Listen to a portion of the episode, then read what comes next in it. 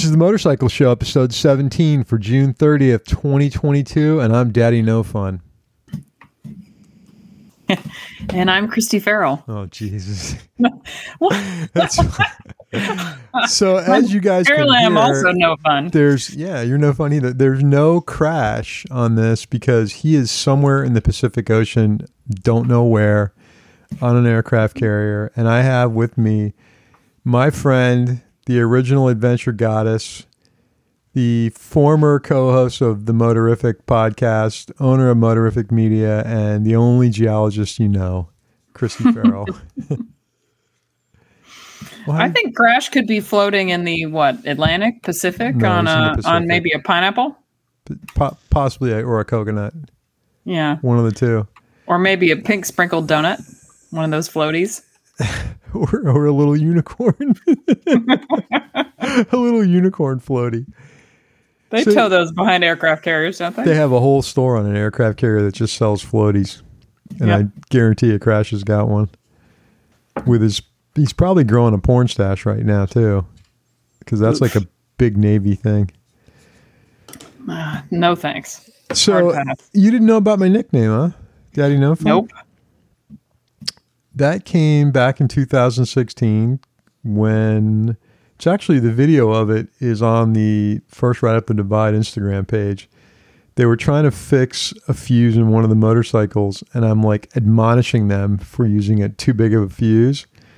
Spencer looked at me and he's like, "Says you, Daddy, no fun," and that just stuck.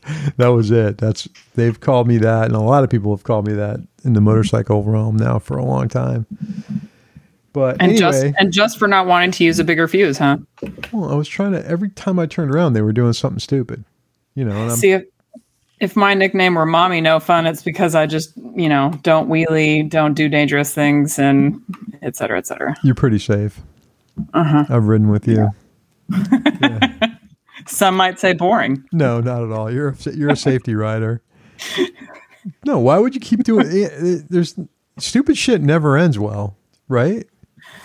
Sure. Or dangerous stuff. Right. We know people that have done that and it didn't end well for them. I mean, in a lot of different cases, even not knowing any better, you know, just getting on a bike and not knowing what you're doing. But anyway, let me get back. We so I just checked. It's been a a minute since we recorded a show. Me and Crash. It was back in April, and I apologize for that. But life gets in the way sometimes.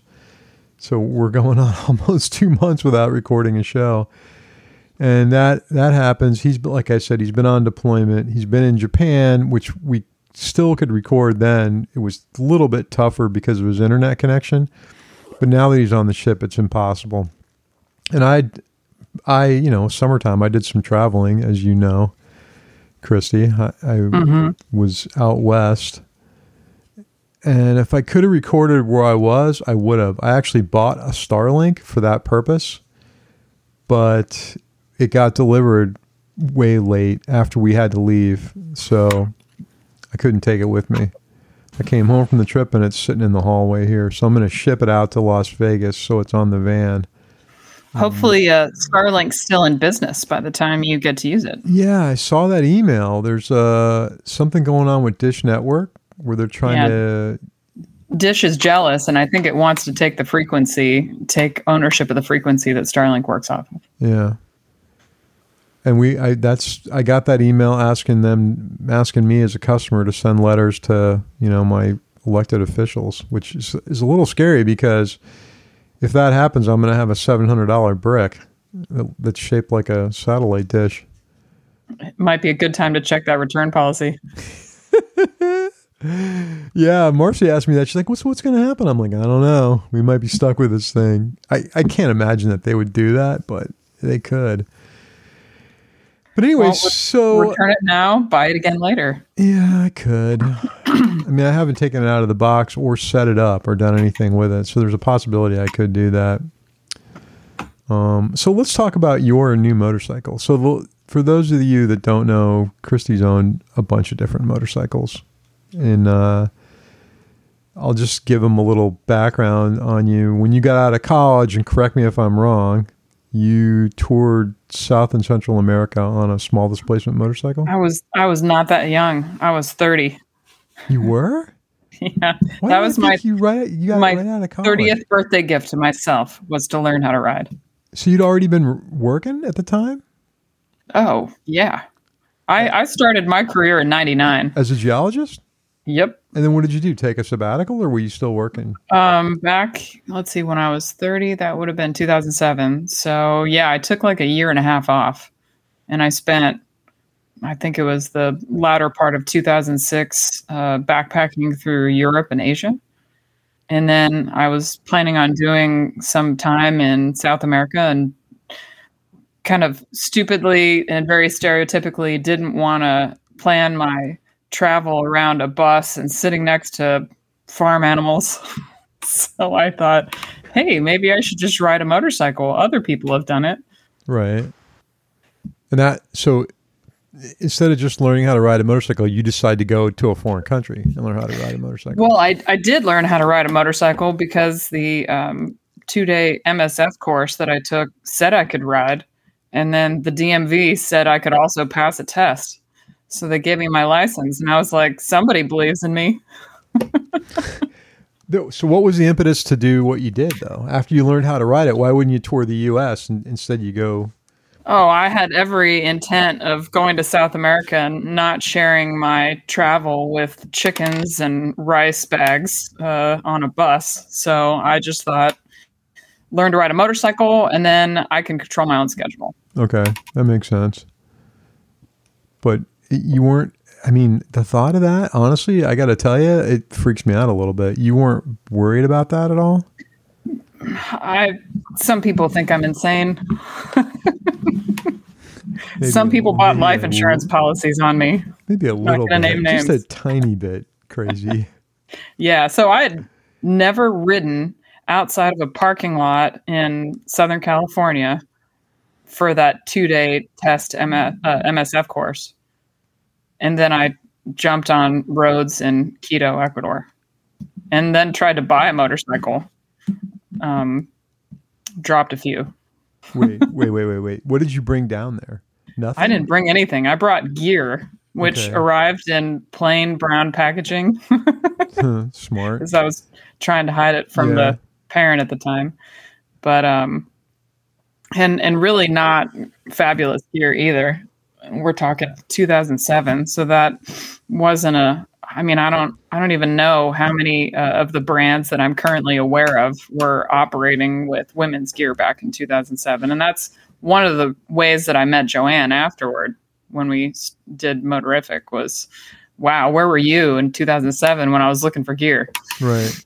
Joanne being your co-host from the podcast. Yeah. W- Did you have like a mentor at the time? Were you going to somebody for advice, or what Nope. were you using magazines? Like, how did you get your information?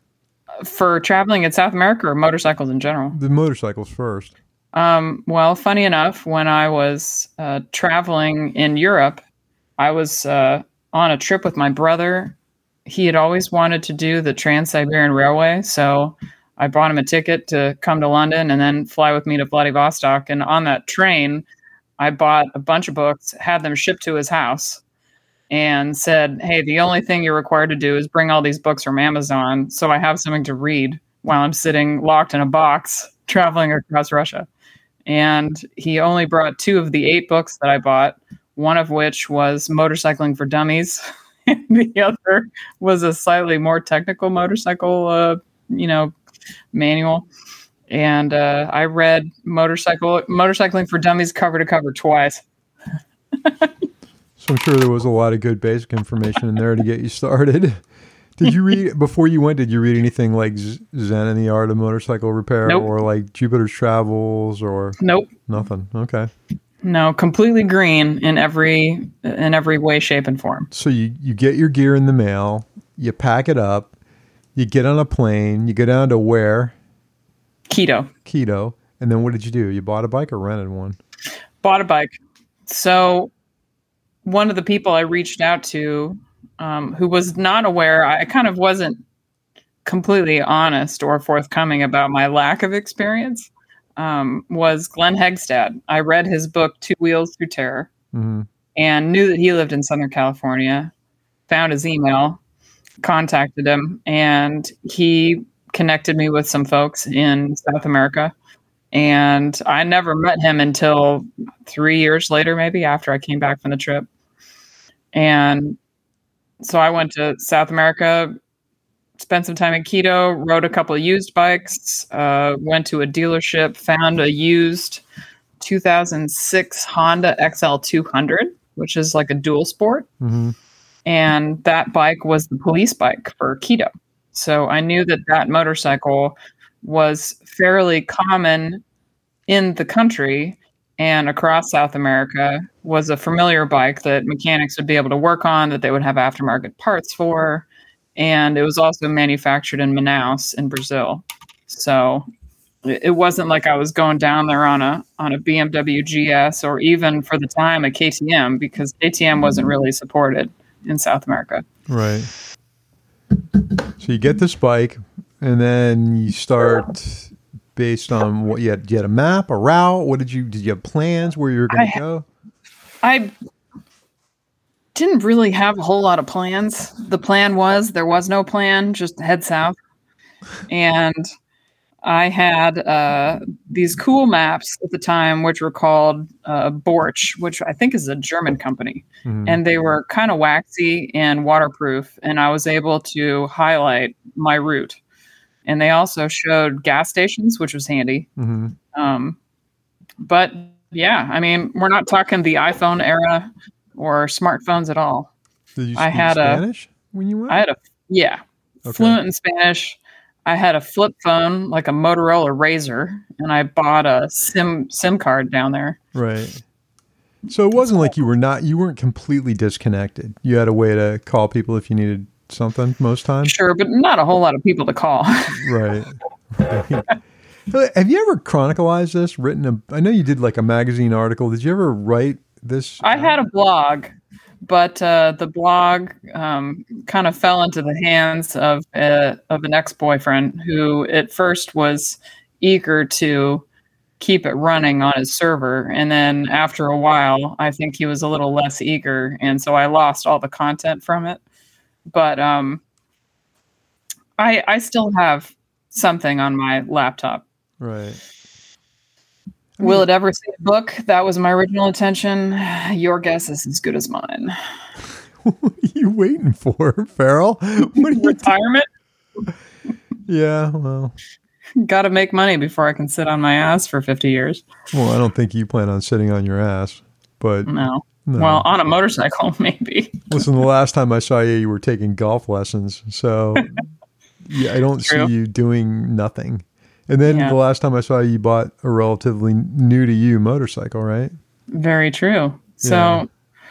yeah, my my life now ventured from Southern California when I did the podcast to uh, the Pacific Northwest. hmm and the riding season here is probably about now through end of September, maybe. And so I don't have 365 days to ride a motorcycle unless I want to ride the rain, and well, I just choose not to.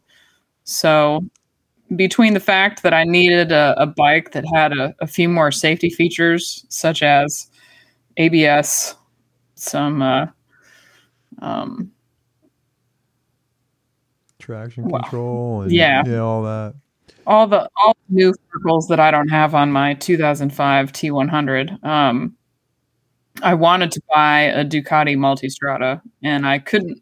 I knew that the years that I liked riding were like the 15 or the 16 because I had ridden one on a Klim marketing shoot I did a while ago, and I also rode one in the uh, North Georgia mountains that was a, a friend's. So that was kind of what I was targeting. hmm And I also thought, well, if I buy it here in Oregon, I'm just going to let it sit in the garage for six months before I ride it. So, how about I buy it somewhere where the sun's shining and then just ride it across country and bring it back to Oregon? Right. And at the time, I don't think I was terribly comfortable with uh, jumping on international flights. So, it seemed like a, a decent way to spend a, some travel, some vacation. Yeah. And you had a good trip back from Florida to Atlanta, right? I know you had Uh, rain. Apart, apart from the snow, Oh, that's right. I forgot about that. Yeah. So I so I bought a 2016 Multistrada in Miami with low miles. Left Miami, in a rainstorm.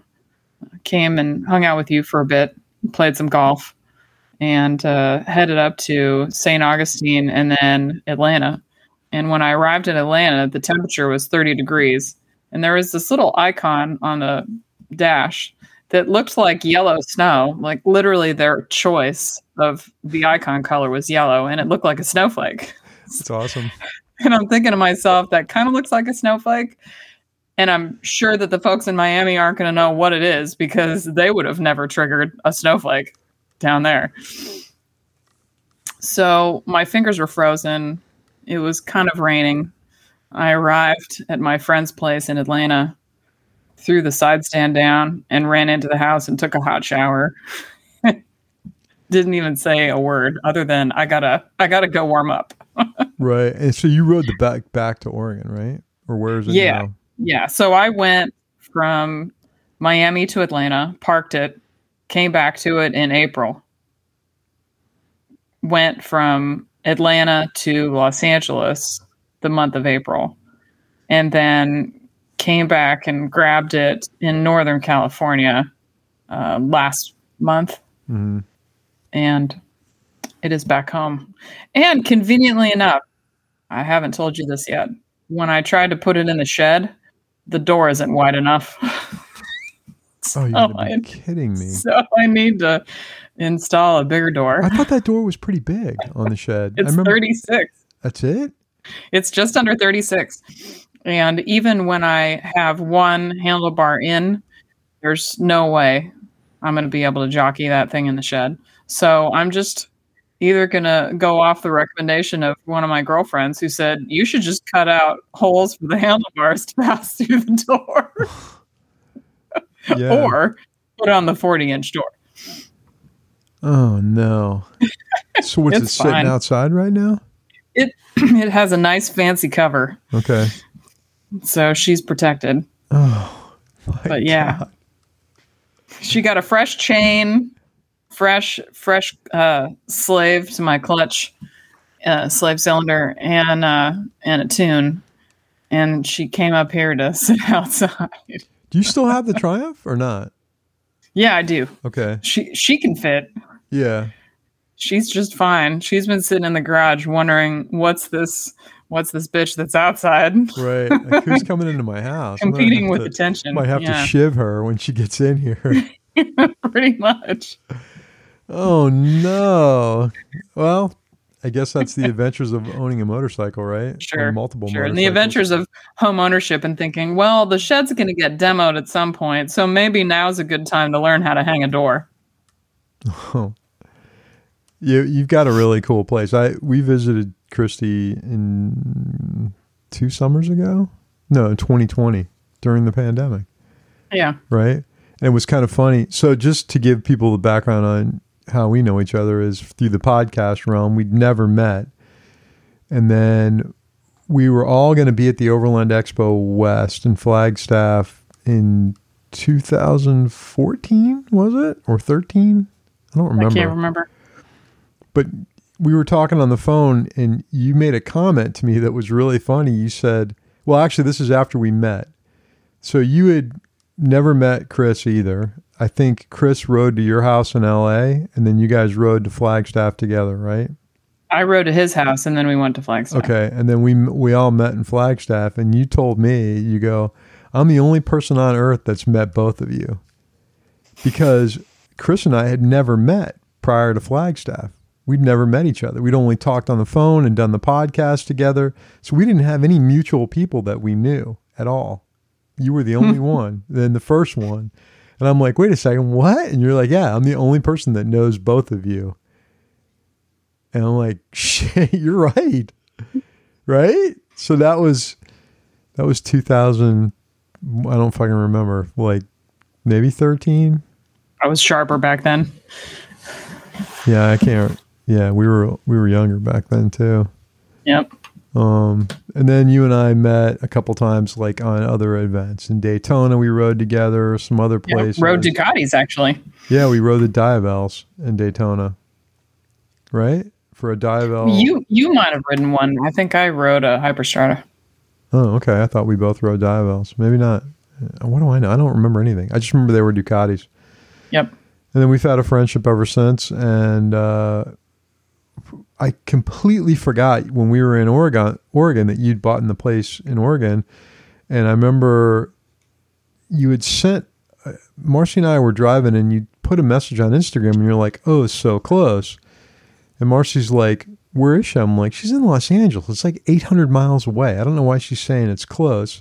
and then a couple days later, we're in Newport, and you call me, and I'm like, "Where are you?" And you're like, "Newport," and I'm like, "Rhode Island?" Like, and you're like, "No, you know, I'm in Oregon." Like, and I'm like, "Oh shit, you're like right around the corner." So that's when we ended up hanging out and saw you for a while, which was fun, and realized like how great Oregon is. Now I know why you moved there because we f- literally fell in love with the place, especially like Bend. You know, there's Yeah. just so much outdoor. I didn't realize your motorcycle season was so short, though. Well, if you don't want to ride in rain, it is. What about when does it start to get like unbearably cold, or you don't always get um, that? Probably well, unbearably cold for me. It all depends, since typically it's 55, which is almost the daily temperature. So I'm toughening up a little bit here, but That's cold for me. it was 30 when I was in Atlanta, figuring I was going to die on this bike. So I'd probably say like 50 would be my my cutoff, Mm, that's pretty. but cold. it would have to not be raining. Yeah. I just why bother? That's my that's my risk averse personality there. Well, I- yet- listen, in South Florida, it's a daily event, and I used to commute an hour on the bike, and I would get rain all the time. And what's even worse is rain at five thirty in the morning or six o'clock in the morning when you're on the Florida Turnpike, and there's these idiots that are just like going ninety in the rain. You, you know they can't. They have no visibility. They don't care. I mean, there were a couple times I was going to work and, and I felt like I was pretty confident, but I got so freaked out. I'd stopped at a rest stop or pulled over or got on an exit and took like a surface road somewhere not to, to get off the turnpike because it was, I mean, t- terrifying. You know, tractor trailers are blowing past you and they're getting pissed off. And I mean, I literally a couple times couldn't see, even like trying to tuck in behind the windshield of the KTM, I couldn't see what I was doing because so much spray coming off of the wheels in the rain.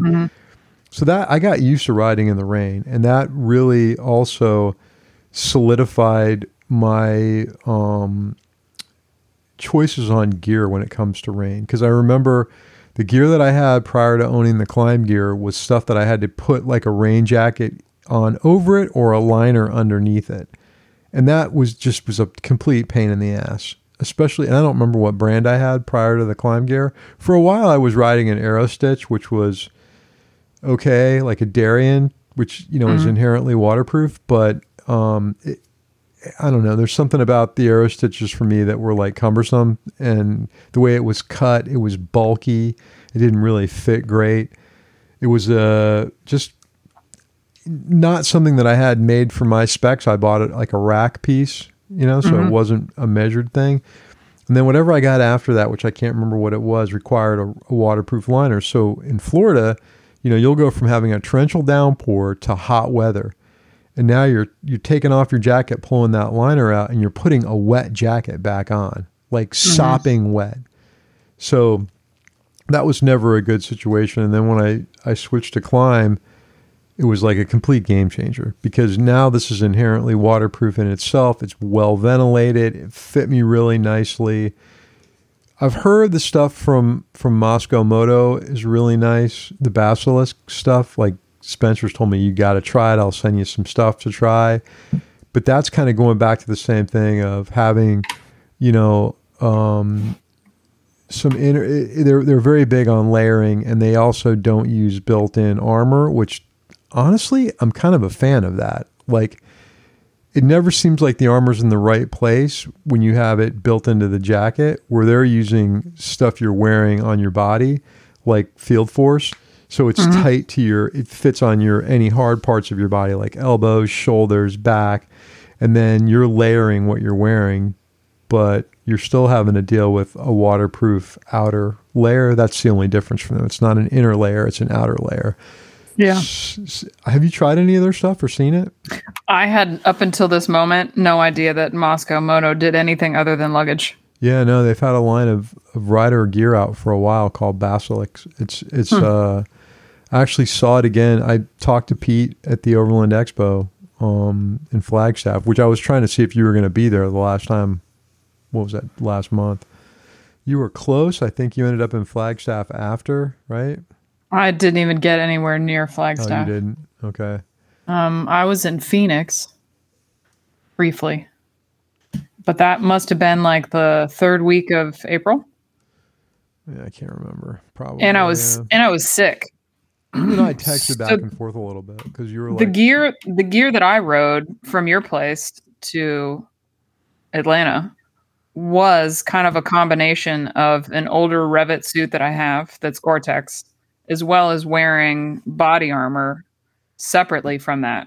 Mhm. because that Revit jacket only had um damn it of course i'm going to forget what the name of the armor is the back protector was foam and it was it was a uh, very particular shape and it wasn't adequate as a back protector and because of the shape that the back protector was you couldn't put anything else in it Mhm.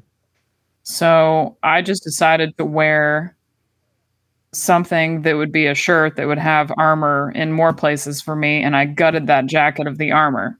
And by the time I came back to go get the bike in Atlanta, I had gotten a, a new Klim suit. And so I shipped everything back, Revit, wore the Klim jacket. And yeah, I mean, it is a game changer not having multiple layers of things you need to shuffle through your bag to put rain gear on or to uh, open zips or get ventilation. It's I've always been a big fan of their product, but uh, now more so because the women's gear has kind of gone through multiple iterations where it fits better for me. And at the beginning of that trip, I was probably 135 and i got so sick i got a cold uh, that i couldn't get rid of. So for two weeks i was traveling across the country mostly sideways and lost 15 pounds so it fit even better Yeah. by the time i So got none, to none of my Los gear Angeles. fits right now. I tried to put my mm-hmm. Klim pants on the other day, and it's like wearing a clown suit. I mean, it it doesn't fit at all. It, it's not even close, and which kind of sucks. Including my Dainese leather jacket doesn't fit me anymore. I, I don't really have motorcycle gear that fits, so I may take Spencer up on his offer and get the Basilisk stuff to to try it out. And it's a Mhm. shame too because my Klim Badlands is like the second iteration of it, and it's literally almost brand new. well I- talk to me offline after okay. after we're I, I done mean, here. I, I used the the original Badlands when I went to on the Continental Divide and fell in love with that gear. Like it was just, it's so versatile for me, and it fit me really well, and I was comfortable in it. I never felt overheated. You know, the ventilation really works well, much better than the Aerostitch Darien jacket. You know, just really well designed. We actually had a chance to go to the Klim Factory and kind of meet some of the designers and hang around, and it was I thought it was great. The only thing I like bitched about was the pocket for the on the arm. At back then, they made a pocket that was, I guess, initially for a spot device, and we were all at the time riding with inReaches, and none of them fit. Mhm. And I'm like, I don't know why you guys cut this pocket so small. Like it, it needs to be a little bit bigger. And now, of course, that device is now changed five times, so it doesn't really matter. But as long as you can get it in a pocket somewhere, it's fine. You ride with an inReach or some sort of satellite? No, i ride with an iphone yeah, well, that's my technological upgrade from Yeah. 2007 the problems. The places we were at, there was no cell service at all. So well the convenient thing about no cell service is maps listen, the only thing I know people that have used the inReach for rescue, like broken a leg on a dirt bike and pressed the button, Uh-huh. and within two hours they were brought out of where they were. So it does work. And sure But the nice thing about it for like I, I even use it now when I'm in a remote area where we don't have any cell service, just to send. There's pre-programmed text in it, so we just hit a button and it sends a text to all of our family members that says we're in for the night and we're okay. Because between me and Marcy, we have two kids between the two of us that are worry warts, big time. Hmm. like the rest of them don't give a crap where we are. I could care less if we were gone for three weeks, but there are two of them that are like, "Where were you guys? You know, we didn't we didn't know if you were okay or not." So we send a text out every night if we don't have cell service that says we're in for the night and we're safe, and it's that's the nice thing about it. Yeah, nowadays, I well, first of all, I've never ridden a motorcycle in a foreign country and camped. I always stay at some form of a hotel Yeah. or a motel or a no-tell motel or a sex hotel or whatever. That's No sex was being had. TMI, Christy. But- TMI. We don't need to know about your exploitations in foreign countries. No, there there there is none, but it's convenient because the the sex motels, at least the ones in Venezuela what is a and Brazil, motel? you so the deal is you go to have your discreet encounter, Okay. you drive up, a door opens, a, garage door opens, you pull your car in, you walk in through uh, another door into the room, and then the person will come and take your money. You say you want two hours, five hours, 24 hours, whatever.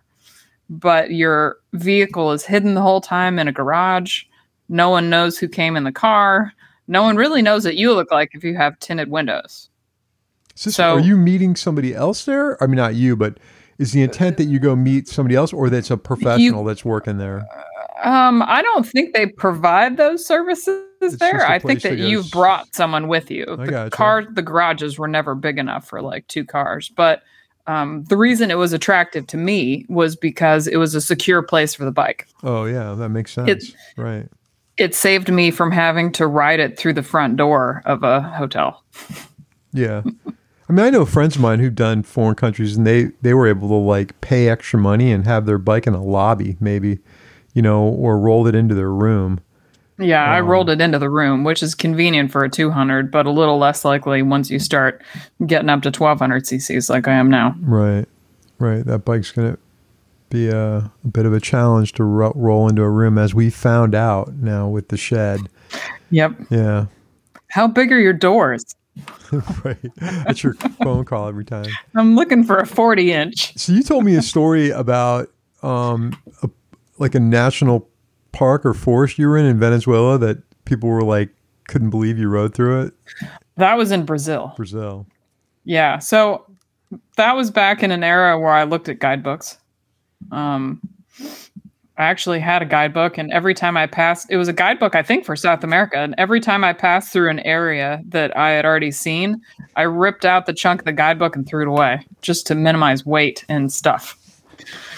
You're very efficient. Yeah. So we got to the the part where we got off the boat in Manaus. Um, we went up the Amazon from Belém to Manaus, and then Manaus north on this highway. And there's this forest. I don't know if I saw it in the guidebook that I had or one of the guys said something. Because at the time I was traveling through there, I had two two guys that I met in Argentina who were decent travel companions. And they had said, "Oh, you're you're not supposed to stop here." Mhm. And I'm like, well, why? I'm the kid that was asking mom and dad, well, what do you mean I shouldn't touch the stove? Why not? Right. Don't just tell me don't touch the stove. Give me a reason. Right. So they said just don't stop. Okay, well, what about if I want to take a picture? It looks nice. It's pretty. Um, so we we stopped on the side of the road, had a picnic. Uh, it was a two lane road, forest all around us, really tall trees. Couldn't see past the first five feet.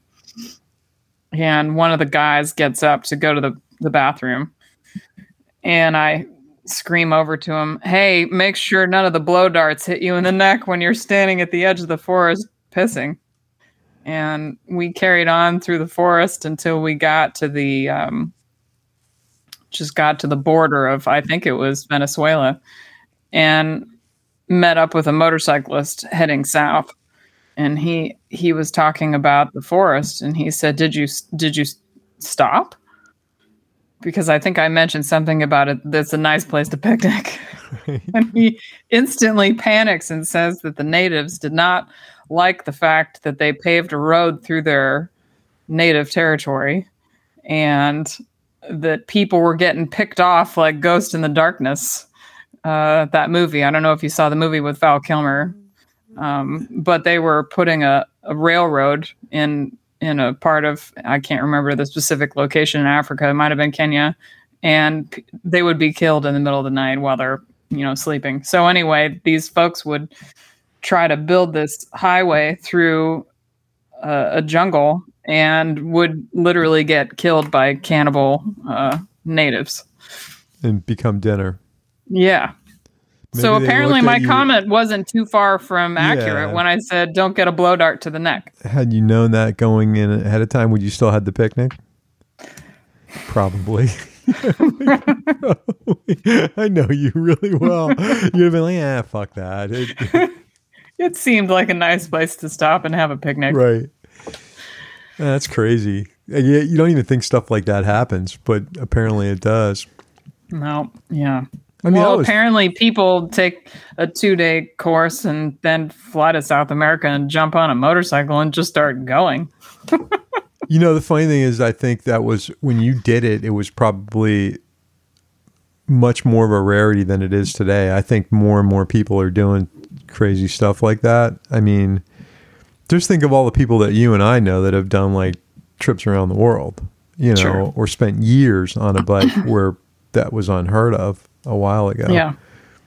You know, Ted Simon Yeah, I've- like an anomaly. Honestly, though, like I've been probably to more than 25 countries on a motorcycle. And uh, the nuttiest roads that I've had to deal with that made me scared, and maybe it's age, which could be it. I have less of a death wish now. Were the roads going from Florida across the US right before I hit California? I have in the US never really spent a lot of time traveling by motorcycle in other states. And the one thing that surprised me is that California has this cap for 18 wheelers. You're not supposed to go faster than like 55. Every other state, it's it's open season. That speed limit is merely a suggestion. And if you want to pass an 18 wheeler because the wash behind it is too much for you and I feel like a bobblehead, that 18 wheeler is probably going 75 miles an hour, which means that I need to go at least 80 miles an hour to pass him. Mhm. And then you have the, if it isn't the turbulence in the rear, then you've got the part that's coming off the nose right when you're passing him that I typically drop my right shoulder and lean in as I'm passing in order to get by it. I can't tell you how many times where I had wind and I had to pass 18 wheelers one after the other. And I was like, I don't even know what I'm more scared of at this point. Like getting tossed or sucked under a truck or right. getting blown by the wind. Like that was mentally challenging, Yeah. at least. Not to mention the fact that I was also sick. So it was I think not, Texas. not my most. Yeah, te- Texas has the the highest posted speed limits in the U.S. There's places in Texas where it's posted at 85, Wow. and I remember the, the scared, the the most scared I've ever been was on I-10, coming into Houston in the rain again in a thunderstorm really bad with tractor trailers, and then I had an issue. I was on the Stelvio. I had to get the valves adjusted. There was a place just outside of Houston that was a Moto Guzzi repair place that I had made, and I'd called ahead and said, "Hey, can you take the bike and do a quick valve adjustment?" And they're like, "Yeah, no problem." And I, I couldn't get off I ten quicker because it was so scary. And then once I, you know, the next day I stayed in a place close to there, and when I got on the road, the wind, like you said, was so bad. I was like leaning into the wind. But the one thing I noticed about the tractor trailers in Texas were if you turn put your turn signal on, they'd get over a little bit. They would move off the road a little, like onto the shoulder, and let you pass. And I found that's kind of common in Mexico and Baja as well. They had kind of warned us, hey, you know, if you're following somebody slow and they put their left turn signal on on a two lane highway and there's no left turn, it means they're allowing you to pass. And they would kind of move over. The, the roads in Baja were um, crazy because there's no shoulder in most of them and they're 10 feet wide, the lane, not 12. and Oof. there's they're like 20 feet off the ground like that's kind of on an ant hill sort of with nowhere to go. So there's you, you can't pull off anywhere.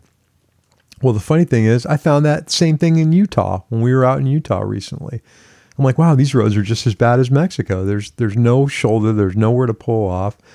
And you know and you got idiots passing you on a double yellow line luckily we weren't on bikes so i felt a little bit more um, safe i would say but there was a point where the wind was so bad and the vans got such a high profile that we we ended up getting off the highway. We pulled into some town called Salina and saw a little sign that said "Eyes to the Sky Balloon Festival" on the three dates that we were there. So we're like, all right, we're going to go to a balloon festival tomorrow. Well, of course, never put two and two together. The winds were that bad; they weren't going to be flying any balloons. So we went down and you know waited. Anyway, the point of the story was is I had some pretty creepy, crazy experiences in the U.S. I've not been in as many countries as you have driving. I can tell you that driving in Montreal was quite fun in the wintertime. I was outside of Montreal in a rental car in a place called Contrecoeur and got the car literally stuck on a on a like a back road. I went down this alley and it was icy and the car started to turn and I couldn't stop it and it wedged itself in the street and had to get a wrecker to come and pull like the back end out because I stuck a rental car in the street. But I have a similar story on a motorcycle that's a little humorous and maybe short sighted on both logic and my background in geology. But um, it's been a lifelong dream of mine to visit uh, White Sands National Park. Mm-hmm. So I was like, all right, I'm going to check it out on this trip. I got the time. I'll just, you know, whip up from Texas, hit New Mexico, keep going.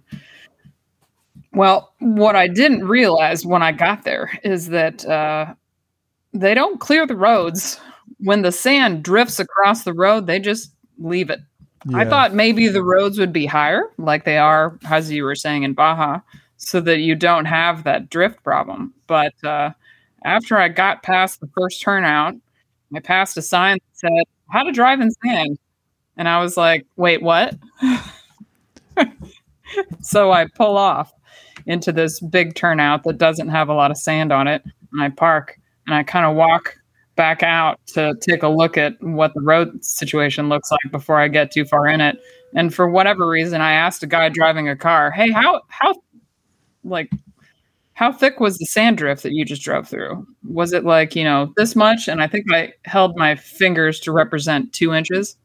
And and I he's like, Oh, no, no, no, you'll you'll be fine. It was barely nothing. Like, why would I ever ask a man to tell me whether or not two inches or to show like a, a definition of, you know, any sort of length was gonna be accurate? Like, I just I was afterward. There you are. Am I still I here? lost you for a Can second. Right when you were getting to the good part of the back? story, I lost you. You're back. Yeah. You were talking about length versus girth. You know, my yeah, my failed attempt at asking a man how how deep the sand was. Um, he's like, you should be fine. So I thought, all right, well, maybe I'll be fine. So 20 feet into this sand drift, I decided I ran out of talent 20 feet ago. And when I stopped, it must have been like six inches deep. yeah. And I'm on pretty slick street tires Right. and definitely can't do a three point turn. Failed miserably at that. So now I'm blocking the road, which is convenient actually, because in order for cars to get around me, they need to help me. So a guy pulls up, says, Do you need help? And I said, Yes. And he gets out, tries to help me, and he just wants to get me out of the way as fast as possible. So he's like heaving the back of the bike while I'm giving it a little gas, and he's like pushing it a little too hard. Like I'm like, hey, slow slow down. Let's slow this process a little bit. And then uh, he was getting frustrated because I wasn't doing this as fast. Because once we drop it, it's going to be a bitch to pick it up. And I don't want to ding my brand new motorcycle to me. So when a second truck stopped, that guy just said, Oh, you need to go the other way? Sweet. And he just picked me up and faced me in the direction of travel. They're like, Are you sure you're going to be okay? I'm like, my lack of talent got me the first 20 feet. You guys have been incredibly helpful. I think I can make it out. I had the exact same story, but not in sand. Yeah. So I Yeah. here I am living my my life stream, trying to recreate a Boyz II Men video back from the '90s, and lo and behold, I'm turning tail and leaving a national park. And I'm also a geologist who knows that sand drifts, but just never really occurred to me that that they would leave it in like six inch or To be honest You with you, I had never seen that until two weeks ago in Utah. yeah. We went over uh, like a little little hill, and I'm like, "Holy crap! Look at all that sand that would suck on a motorcycle." I told Marcy that. Like I never, I had never seen sand drifting over the highway like that until we were in in Utah, and it was. I was like, "Wow!" I didn't didn't even think about that. There's a lot of sand in White Sands National Park. Yeah, well, I guess there would be. So have you been there since then? Well, that was just back in April. Okay. So if I ever go back, I'm gonna take a, a rental car. Yeah. but well, yeah, that was good times. I've looked, I've lived, I've lived for this moment, and I'm turning around. So back in like 03, when I had the the uh, Suzuki V-Strom, I was in Georgia doing these fire roads, like in the middle of nowhere. And I got over the hill of this fire road and go down the opposite side, and it turned into this like giant rock field with all these huge baby heads, and there was no way I could navigate it. Like one, I didn't have the skill set or confidence. Two, I'm on a multistrada, which isn't a dirt bike of any kind. So I'm pointed down on a pretty like an eight degree thing going down, and I can't go anywhere. There's no, I can't make a three point turn. I'm trying to figure out in my head how I'm going to lay the bike down. Like, what's the most, the best way to lay it down so I can turn it around? And I'm thinking, man, there's rocks everywhere. This is going to suck. And all of a sudden, a blazer with four giant dudes comes up right behind me. I'm like, oh no, this is not going to end well. I'm thinking the banjo music's going to start playing. You know, I'm going to be somebody's bitch for the night. And these guys get It's a out. small price to pay if they can turn your multi-strada around. I'm These guys saying. get out and they're like, "You all right?" I'm like, "I don't think I can turn around." They're like, "Hold on," and they all four guys grab the bike and pick me up with the bike and turn the thing completely around. They're like, "Can you get out now?" I'm like, "I'm good to go, man. Thank you, appreciate it." If I Sweet. could get off the bike and shake your hand, I would, but bye. And left, and they were like happy to help me out. But Well, since I'm since my ego is diminishing by the minute, I'll tell you another story that involves large people and my own shortcomings. Um, the first night I brought my T100 home to my place, and, and when I had when I lived in Los Angeles, I had a already had a BMW and a couple other bikes out in my carport. My carport was a raised concrete pad that was like eight inches off the back of the rest of the backyard. And I rode the bike into the carport and kind of had to lean a little bit at an angle because it was already tight and it had just enough room to park. And since it was a new bike to me, I was trying to get the side stand down and it was a little tucked. And in the process of trying to find the side stand, ended up losing the bike I remember you Before I found the side happened. stand. Yeah. and it jumped off the eight inch uh, concrete pad and landed upside down in the dirt in my backyard. And I'm looking at this. I, the first thing I did was uh, do the fuel kill switch because it's a carbureted bike. And um, I knew I couldn't call on my friends that I just left because they had been drinking. I had one beer, but uh, that didn't affect the fact that I made this very critical error in my backyard, and now a 500 pound motorcycle is upside down for its first night. I remember you telling me this, and I'm thinking, how much, you know, like you, I don't think you ever mentioned eight inches.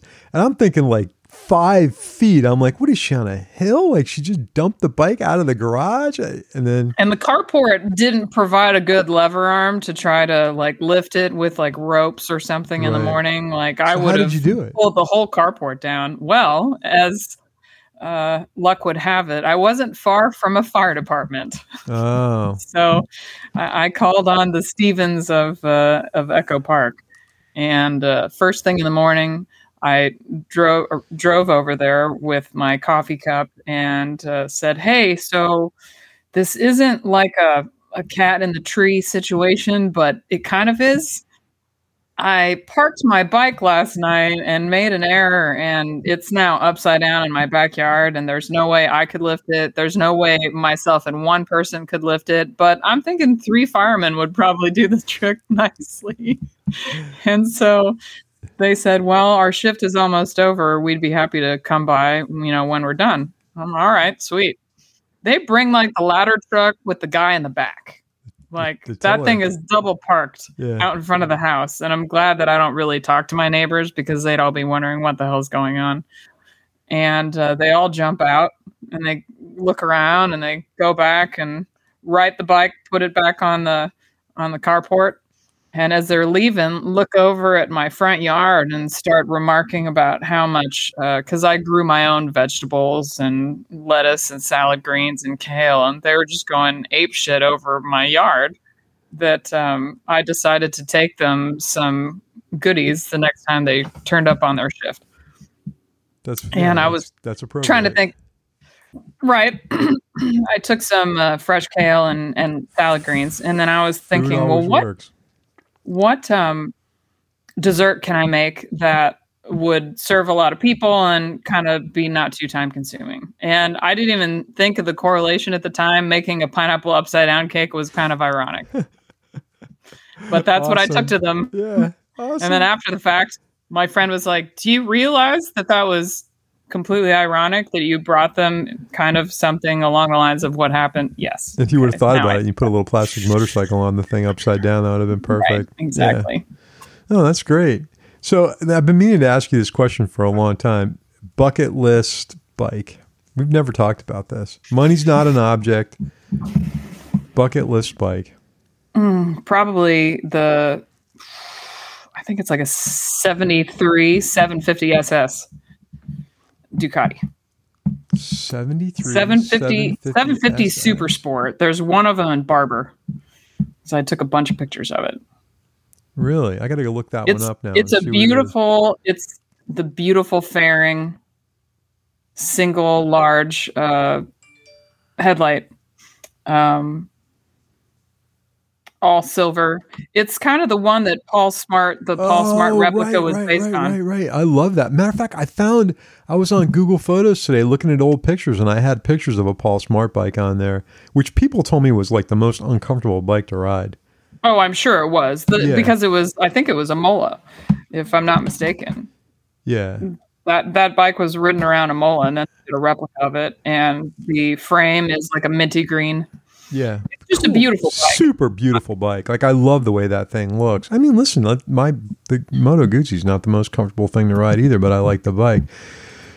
So I was thinking about this the other day because I was going to ask you that question, and um, it's funny because usually people like us will always say an older bike, not something that's new, because we can go buy this thing that's new, and it, it the, the, the shine wears off the penny really quick on new bikes Sure. for me. Well, the shine might wear off the penny on that on that 750 SS pretty fast too, but especially since that thing is oof, anywhere between 150 and 250 thousand dollars. But Yeah. um, Yeah. it might not even be comfortable. It might be a horrible ride, but man, that thing is just aesthetically flawless, in my opinion. So mine is a bike that I've already owned, and I want it back. Is an the '83 CB 1100F Honda that I had. I- I just constantly think about how much I enjoyed riding that motorcycle and how comfortable it was and how fast it was. You know, and uh, if the opportunity presents itself, I, I'm if I find one at a good price that's in good condition, I may buy another one. But that's going to be after I sell the KTM. I'm just not. I, I don't really. I don't see myself riding that anymore, especially doing another long distance adventure ride. I'm getting too old for, you know, wiping out in the dirt. So On a Uh, big motorcycle. yeah, I honestly I know myself, and even if I was on something with a smaller displacement, I'd probably push it a little too hard and ride too hard and get hurt. The, the Moto Guzzi I love riding because it's a very visceral experience. It's like riding an R BMW. You know, it's got that that shaft jacking to one side. When you give it fuel, the bike kind of moves to one side because of the configuration of it, and it sounds great. And it's good for about an hour, and then my neck and back are killing me. It's clip-ons, but the KTM that's that's going to be gone soon. I, I'm going to get it ready for sale. Wow. Yeah, I I, I want to get uh, something else. Maybe it will be a, the 1100F. I don't know if I find one. There's a couple guys down here that have them for with that are in the vintage motorcycle club I'm in, and they're prime examples. Like these guys restored them back to original. Um, so that, that may happen someday. I So keep thinking about it. The one at the one at Barber is a 74 750 SS. 74 750 SS. And I'll shoot you if actually I'll just text you this photo. Okay.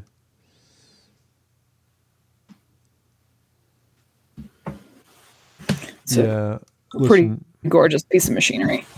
oh, it looks exactly like it. Oh, that thing's fantastic. hmm Yeah, I'd own that in a heartbeat. Yeah, now it's pretty. You know, I'm kind of less discriminatory about riding motorcycles. Like, what do you like? What's comfortable? Well, as long as I'm not in a forward seated position, like I prefer more upright because when you start tipping the the body posture so that the weight is in my elbows and my wrists and I'm forward leaning, it's less comfortable for me on long rides. I think everyone would agree with you that that's the, the case. It, it, when Yeah. you start putting weight on, you know, like guys I know that race are like, well, I'm not putting any weight on my wrists. I'm laying on the tank, you know, or I'm using my core, and then my knees are kind of like hugging the tank. It's not a comfortable position to ride in. What I find extremely uncomfortable though is the feet forward position of like a Harley, let's say with forward controls. I cannot ride like that at all. That's it's also to me it feels counterintuitive to riding the motorcycle. Well, yeah. I mean, it's probably the same way I feel about ape hangers. It's how much control do you actually have when your body parts are splayed really far away from the engine? Right. But at the same time, even on the Ducati, I might have to adjust the seat and have it be a higher seat, which would mean that I'm even more tippy toed than I already am. But um, my legs get a little crampy. Yeah, no, I know. And it's the the one or two bikes that I've owned where I could ride long distances on them and be comfortable was the KTM and I had an ST 1300 Honda that was super comfortable to ride for long distances. The Moto Guzzi Stelvio had the world's worst seat on it. It was very Hmm. uncomfortable to ride. It also generated a lot of heat. Um, the, V-Strom was not bad. You know, again, the sh- there was a shitty seat, but that's such a subjective thing because I know people that get on seats and they're like, "Oh, that thing is super comfortable," and then I'll ride it and be like, "You got to be kidding me!" Like that's Marquis Sade. The fix in South America is to pile more dead animal skins on it. Yeah, and I- some of the long distance guys I know, the Iron Butt guys, are like big into that crap too with the sheepskins and all that stuff. Like more and more of that. I even tried um, seat beads, which worked for a while. You know, like the like car seat beads. Um, they, believe it or not, I know it sounds funny, but it's it helps ventilate. and then uh, I think I would die if I saw that on a motorcycle. It's it's it's. I got it from some of the Iron Butt guys, and they Ribbed were like, for your pleasure. Yeah. I knew you were going to go somewhere with that. Um, the one thing that was the most ridiculous thing was the Airhawk. Have you ever tried one of those? I have. So I made the mistake, and when I bought the Airhawk, I didn't read the instructions, and I like filled the thing completely up, like I was riding on a balloon, and I kept like rolling off the seat, and then somebody's like, "No, man, it's like two puffs of air, and that's it." And I'm like, "Oh, okay." But even then, I didn't really care for it. It wasn't my cup of tea. It, it uh, actually, it got me through the state of Florida and Louisiana on the on the Stelvio until I found something else. But Yeah. typically, I've always had somebody make me a seat. You know, like not Corbin because I'm not a Corbin guy, but somebody else. And for the life of me, I can't remember the guy's name. They had a no. Well, I lost on that ride between Atlanta and Los Angeles. That 15 pounds was 15 pounds of TNA. So I've lost some of my padding. yeah, well, I, I'm with you. I know how that feels. I didn't have any padding back there to begin with. I have that dreaded disease of no acetol. Sure. So now that I've lost 65 pounds, it's even worse. And it's like Mr. Bony Butt. So, yeah, Uh, I get it completely. Well, that was more of a feature that I think was a preferred element of my shape. so a lot less in both ends. since you lost 15 kinda pounds. sad. All right. Yeah. Yeah. So I think that definitely contributed to me flying across the highway once I got to the 10 around like Blythe because I couldn't keep the bike on the road. I kept the bike on the road, but was scared out of my mind the entire ride across the country. And then once I got to Palm Desert, Blythe area, Mhm. the bike was sliding sideways across the highway with me on it, still at an angle. And I was like, I don't really know if I can keep going on and uh, I didn't realize I'd lost 15 pounds, which probably helped keep me a little more grounded in the other parts of the country. Right. But um, I had two people I was thinking about calling one that could actually help me and find someone to dispatch a, a truck or a car. And then the other one I knew was going to tell me to suck it up. And so I called him instead. And then you sucked it up and finished it. Yeah. basically yeah i sat there got my got my tears out in a parking lot next to i think it's like general patton's tank farm that's somewhere out off of um off the 10 and uh, jump back on the bike and honestly i had passed 95% of the wind so that by the time i got my tears out um, there wasn't that much left Yeah. Listen, people who've never ridden in high wind before doesn't know what it's like. They're, they're listening to us. If they haven't experienced it, it's it's tough. It's a lot of work. Well, and the only way that I've ever been able to manage it effectively without losing the bike is to stand on the pegs, but the balls of my feet are on the pegs, my butt is not on the seat, and I'm tucked underneath the windscreen. So basically, all of my weight is going through the foot pegs. I don't have any weight on the seat. Right.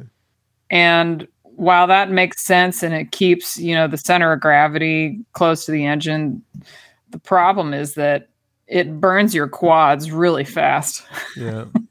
to Yeah. not have any relief and to be tucked. And so it's it's it's exhausting. And if you have high winds like I had when I was in New Mexico, I actually had to cancel my hotel because I literally couldn't go any further. It was 50 mile an hour gusts. And and that pretty much I I saw the writing on the wall pretty fast and was like, "Yep, I guess I'm stopping in Santa Fe. There could be worse places to get stuck."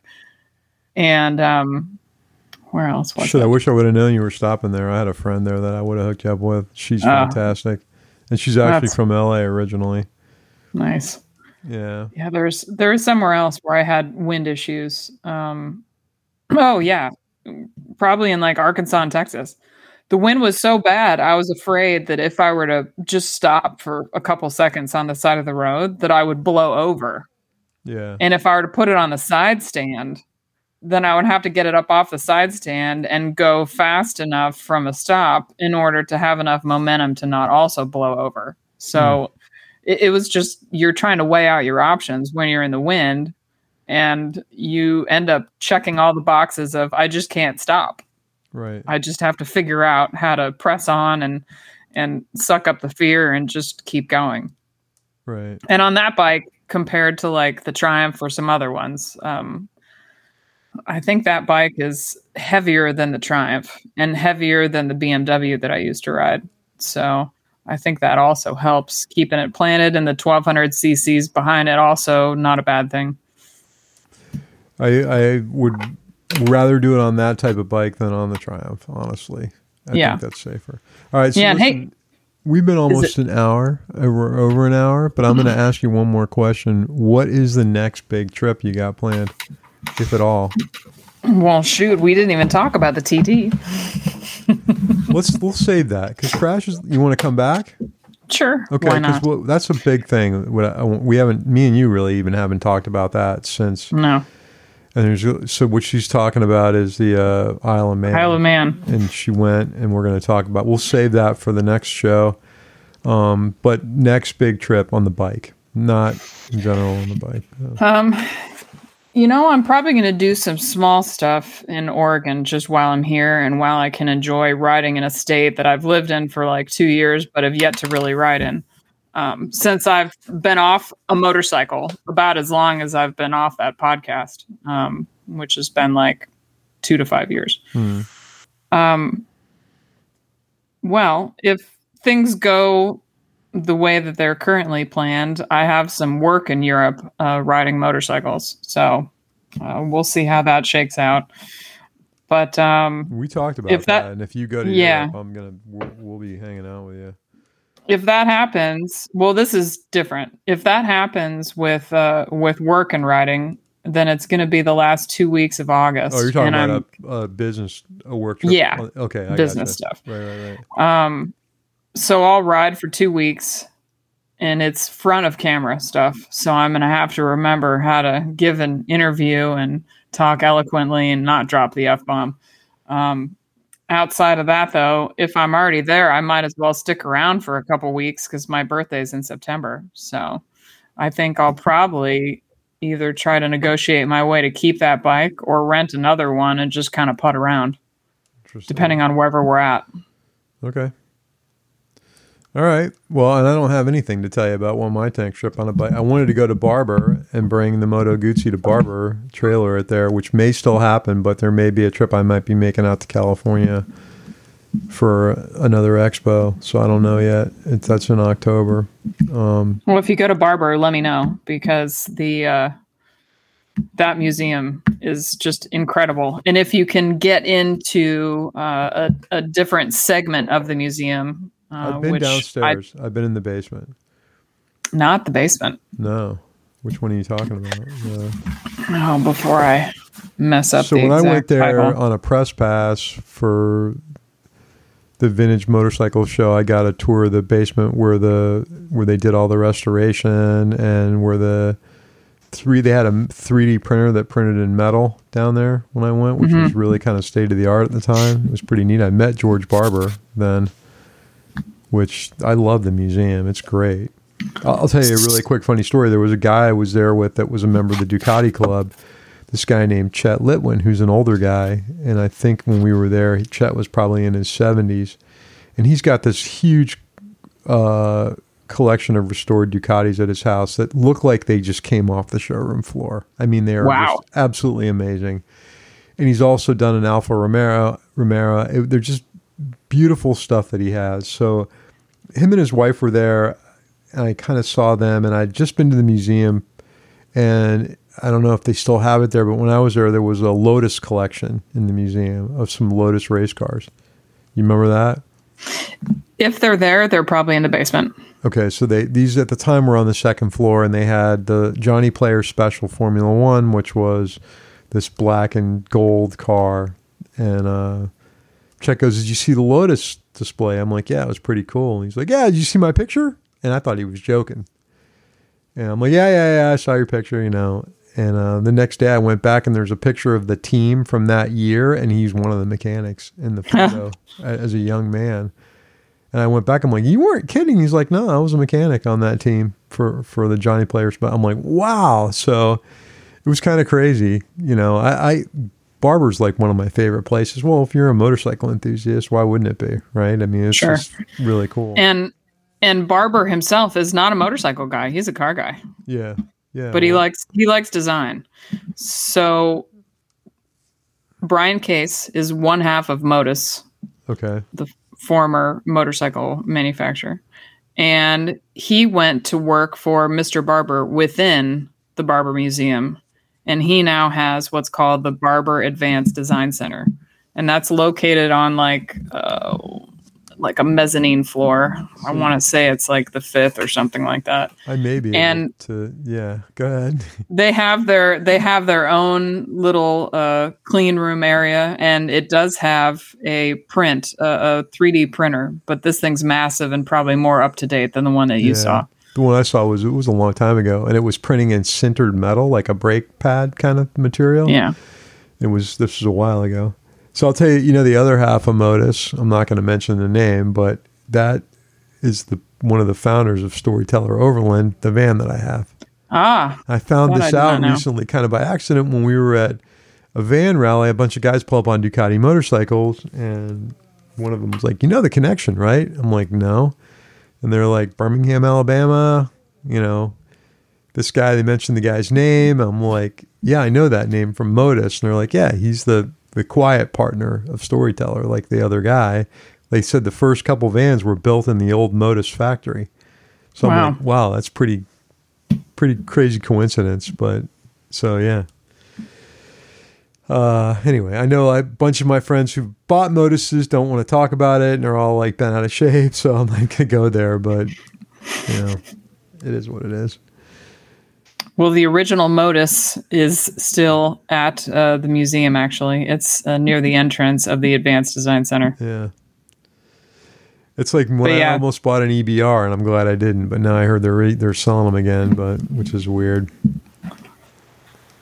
So that's all Yeah. I got for now. Listen, I thank you for uh, filling in for Crash. You're much better looking than he is. Um, I'd rather talk to you than than him. But me and you are pretty close friends, so Especially with that porn stash, if that's what he's yeah, after. that would. I, it kind of it's very off-putting and frightening a little bit. You know, look like he might be dragging you into a white van with no windows. Help me push the sofa in here. As, long as there's candy. No, I'm kidding. I don't even eat sugar anymore. I haven't even told you I I'm vegetarian, but we'll we'll source that on a on another. uh, what? hey, the last time I saw you, you had some crazy dietary restrictions. I still so- do. That's why I'm still trying to lose another 10 pounds, but I think I've Yeah. just become addicted to it now. Anyway, we'll save all this for the next show. Yeah. Hopefully, we'll be able to record in a couple weeks. Um, I apologize for not getting a show out since whenever it was. You know, you guys follow us on all the social media. We're on iTunes. You want to leave a comment on there, we'd appreciate it. You can find us on Instagram at uh, Two Wheel Studios, the motorcycle show. We're on Facebook. And Cristi, if there's anything you want me to put in the show notes for what you're doing, I don't think you care right now, do you? No, I didn't think so. Not so. particular. I'm not doing anything exciting, Right.